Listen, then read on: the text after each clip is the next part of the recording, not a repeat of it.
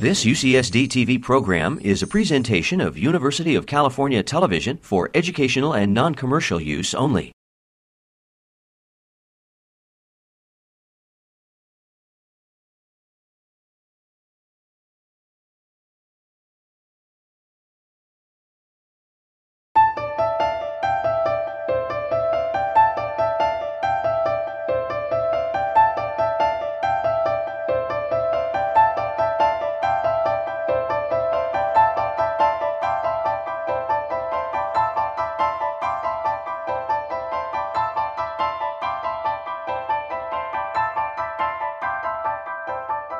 Okay, what I'm going to do today is talk about some concepts that we've already heard about. First of all, very brief review about kin selection.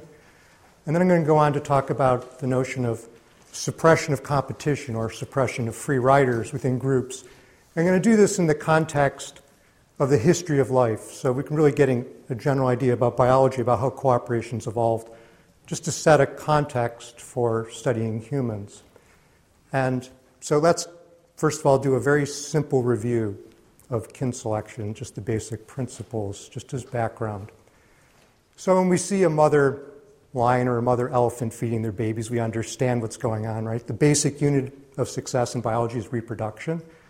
And the basic unit of reproduction are parents providing resources for their offspring.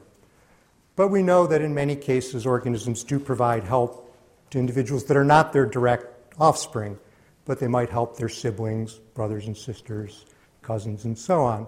So we know that bees and ants will raise their brothers and sisters rather than raising their own direct offspring. Randy mentioned that squirrels give alarm calls. An alarm call is a dangerous thing. It calls attention to the individual who gives the call. And that squirrels are known to do this primarily when they're around their sisters and half-sisters, and they won't do it when the individuals around are non-relatives. So that's another example of individuals taking on risk for themselves in order to help other individuals that are not their direct offspring, but are kin. Even in bacteria now, there's a huge amount of evidence that bacteria behave much more cooperatively when they're around close genetic kin. Though bacteria will, for example, secrete molecules that help to break down resources that other bacteria in the group can suck up. But when the degree of kinship among the bacteria is much lower, the bacteria don't do this as much, and they tend to compete much more with each other. So the degree of integration and cooperation among bacteria is strongly influenced by genetic relatedness. And this has actually turned out to be very important, and more we're going to see this in biomedical research, understanding the role of kinship and infection. So this is a way going in the other direction from this symposium, my own interests tend to be looking at very simple organisms and how these ideas apply. And we tend to think of early human groups as being mostly small kin groups where individuals are cooperating with brothers and sisters and other kin.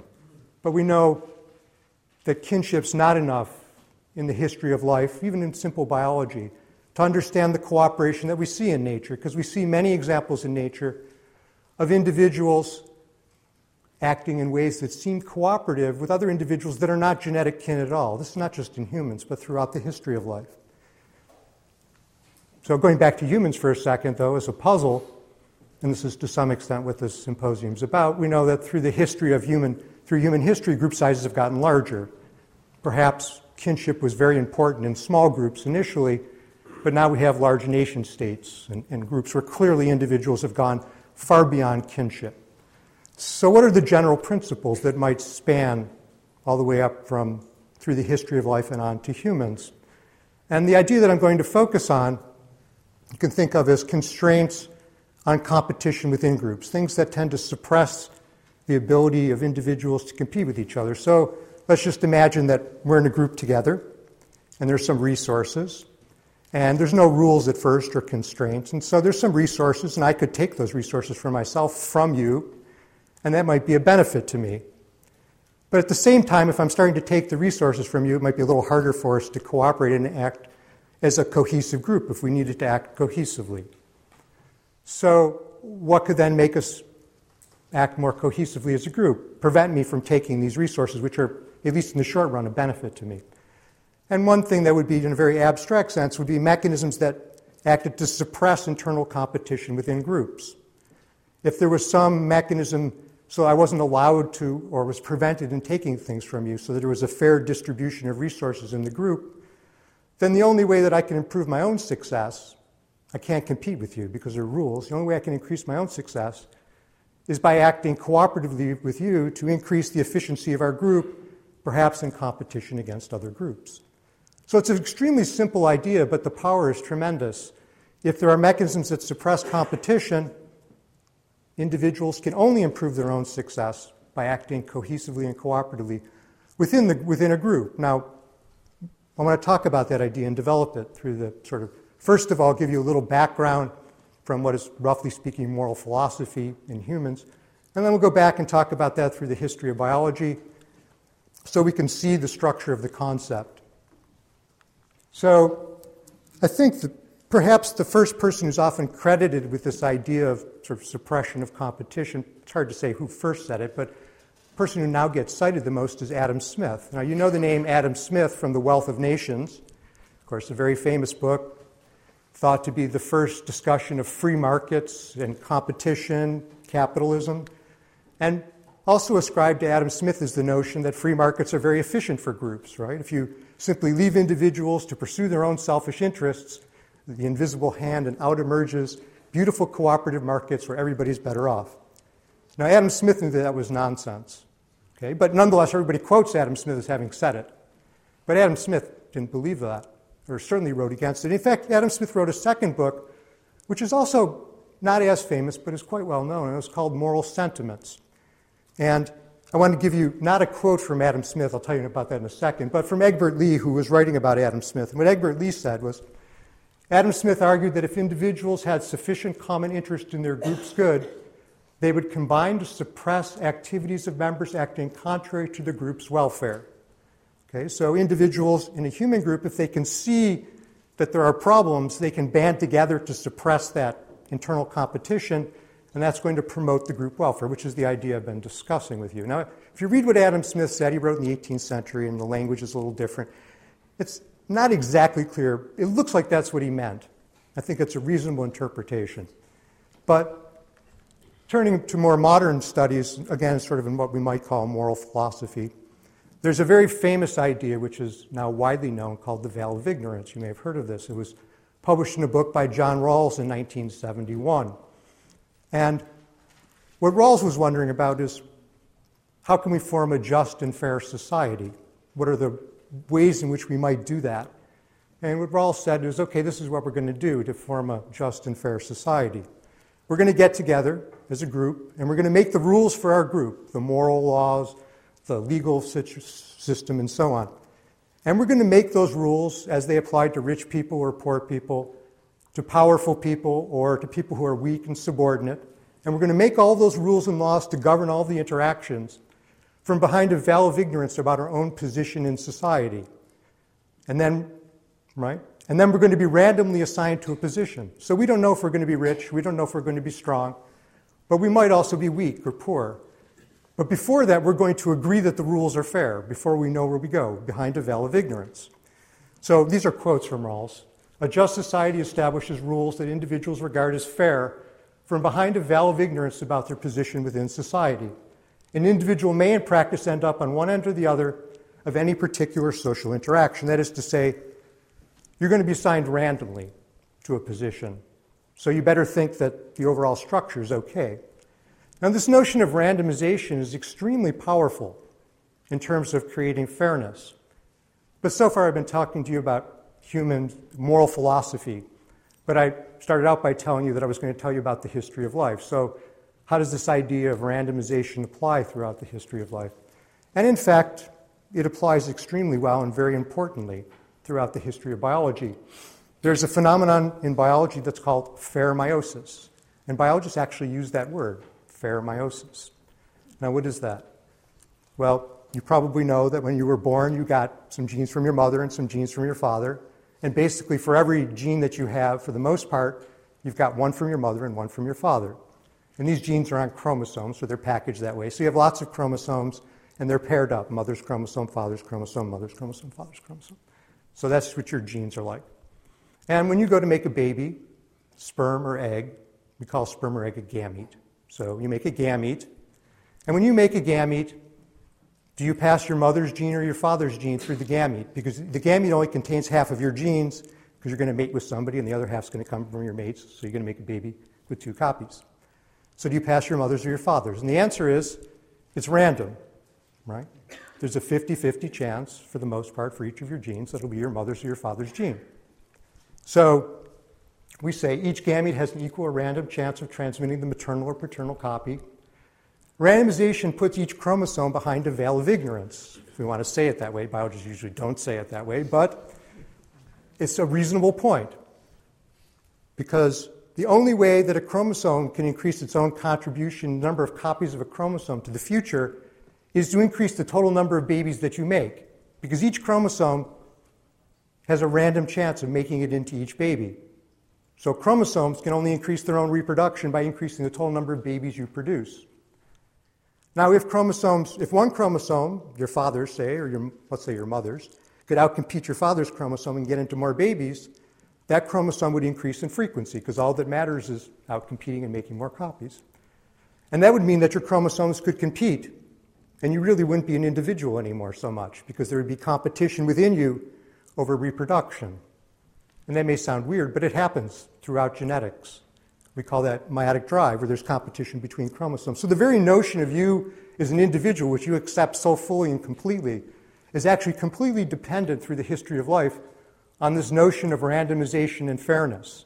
That's what makes you into an individual, because it joins together all of your chromosomes into a common interest. The only way each gene and chromosome can increase its success historically is by increasing the success of you as an individual. So chromosomes, we said that. Chromosomes can increase their own success, right? So Egbert Lee, he's a very flowery language. It's always fun to quote him. The many genes of the genome repress drive, that's competition between chromosomes. Repress drive is if we had to do with a parliament of genes which so regulated itself as to prevent cobbles of a few conspiring for their own selfish profit at the expense of the commonwealth. Okay, that's very flowery. But it's actually not very far off, because we know that fair meiosis doesn't just happen. If you're a biologist, there's never integration and cooperation without something behind it. And in fact, in your genome and in the genomes of all organisms that have this process are a lot of mechanisms that suppress internal competition. We know that because we see it break down, and we see the unity of the genome breaking down in some cases.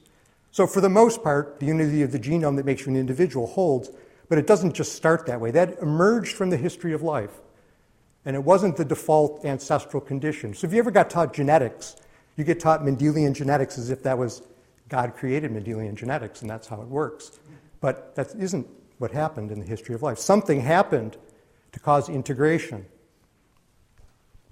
So fair meiosis is one example. A second example, which is just a simple one to describe because it's a simple experiment, was done by Jessica Flack on pigtailed macaques. We're talking about suppression of competition in general. And this is a simple experiment. Here's a little enclosure of macaques, and these are M's or males.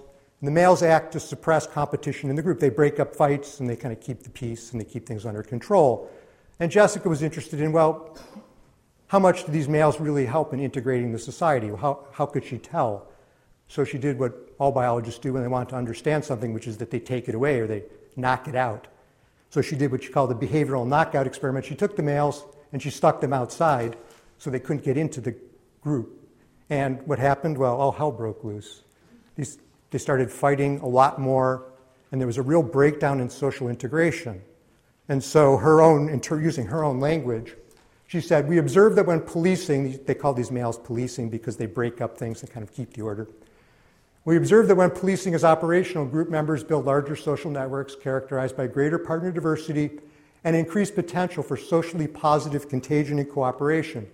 Without policing, high conflict frequency and severity leads to more conservative social interactions and a less integrated society. So that's a fancy way of saying all hell broke loose. But that's basically, if you read the paper, that's what happened. There was really a real breakdown in social order. A lot of the standard cooperative behaviors, grooming, affiliative behaviors of primates really decreased tremendously without that imposition. And these males were not just breaking up fights with kin. They were sort of acting really in the group as an overall structural organizers. So we've heard about Richard Alexander. Richard Alexander was a biologist. He studied crickets, actually. It was his main life's work.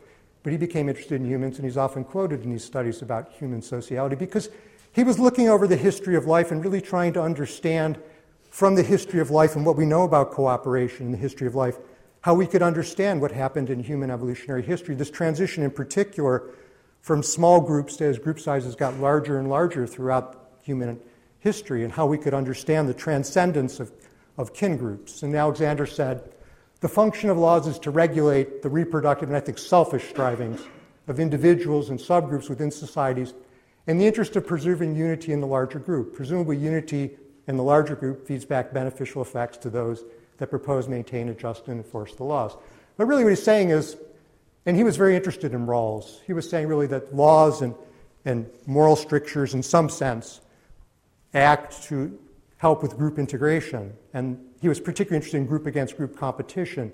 And so in this sense, the integration of groups really depended on this internal suppression of competition through laws and moral strictures and these sorts of things. And so this was his view of human evolutionary history, or human history in any case. Now going back to the history of life, John Maynard Smith was thinking about the span of the history of life and cooperation, as I sort of indicated briefly today. And Maynard Smith had this very nice 1988. He said, one can recognize in the evolution of life several revolutions in the way in which genetic information is organized. Again, my point is we didn't start out with these complex genomes with meiosis. That's something that evolved. In each of these revolutions, there has been conflict between selection at several levels, genes and genomes, individuals and groups, and so on. The achievement of individuality at the higher level, or cohesiveness of a group at a higher level, has required that the disruptive effects of selection at the lower level be suppressed. And so, to me, the two great principles in the history of life of cooperation are kin selection, which gets talked about a lot. This notion of suppression of competition internally, it gets mentioned. People sort of understand it. We had one person mention it quite prominently. But the degree to which it's integrated into the very basis of everything we know about the history of life, I think is not as widely appreciated as it should be. To me, kin selection and suppression of competition are the two great forces in the history of life. Now, reciprocity and reciprocal altruism and game theory ideas, okay, that's great for fish and humans, but most of the history of life isn't with fish and humans and brains, right? It's with very simple organisms. And we see these principles then really organizing throughout the history of life. And I think that it's helpful to have that span and perspective when talking about humans. It doesn't answer any particular problem about humans, but certainly if you ever want to read Alexander, you have to understand that background, that he's really coming from this perspective. And so I think that's, since I don't study humans and I was asked to speak today, I think that's what I could bring to you is something about that biological perspective, just to give you a little background and context. So thank you very much.